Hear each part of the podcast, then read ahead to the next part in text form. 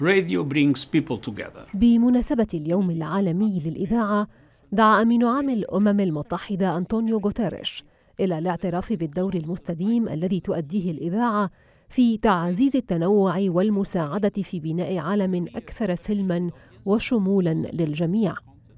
ويأتي احتفال اليوم العالمي للإذاعة هذا العام تحت عنوان نحن الإذاعة، نحن التنوع. ويصبو اليوم العالمي للإذاعة حسب ما أعلنت اليونسكو إلى تسليط الضوء على التزام المنظمة بتعزيز الاتصال والتواصل بين مختلف المجتمعات بغية ترسيخ التفاهم المتبادل فيما بينها من خلال تعزيز التدفق الحر للأفكار عن طريق الكلمة والصورة.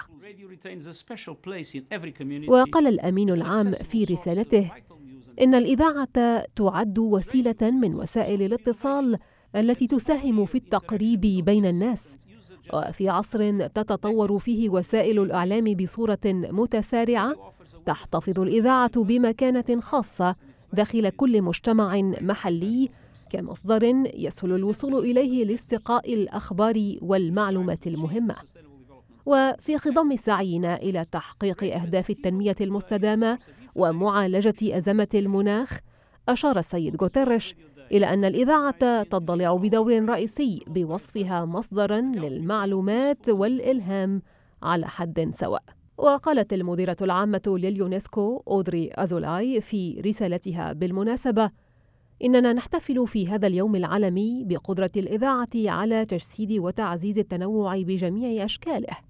قائلة إن الإذاعة أصبحت من خلال الحرية التي توفرها وسيلة فريدة لتعزيز التنوع الثقافي. وبينت السيدة أودري أزولاي أن الإذاعة تمثل وسيلة إنسانية تسهم في مكافحة التحيز والتمييز إذ تدعو المستمعين إلى توسيع آفاقهم واكتشاف وجهات نظر جديدة وتعزيز التفاهم بين الثقافات. تحرص اليونسكو بوجه خاص على تعزيز مشاركة المرأة في الصناعة الإذاعية، وتساعد مؤشرات المساواة بين الجنسين في وسائل الإعلام على قياس مدى مراعاة هذه المساواة في وسائل الإعلام والمحتوى الإعلامي.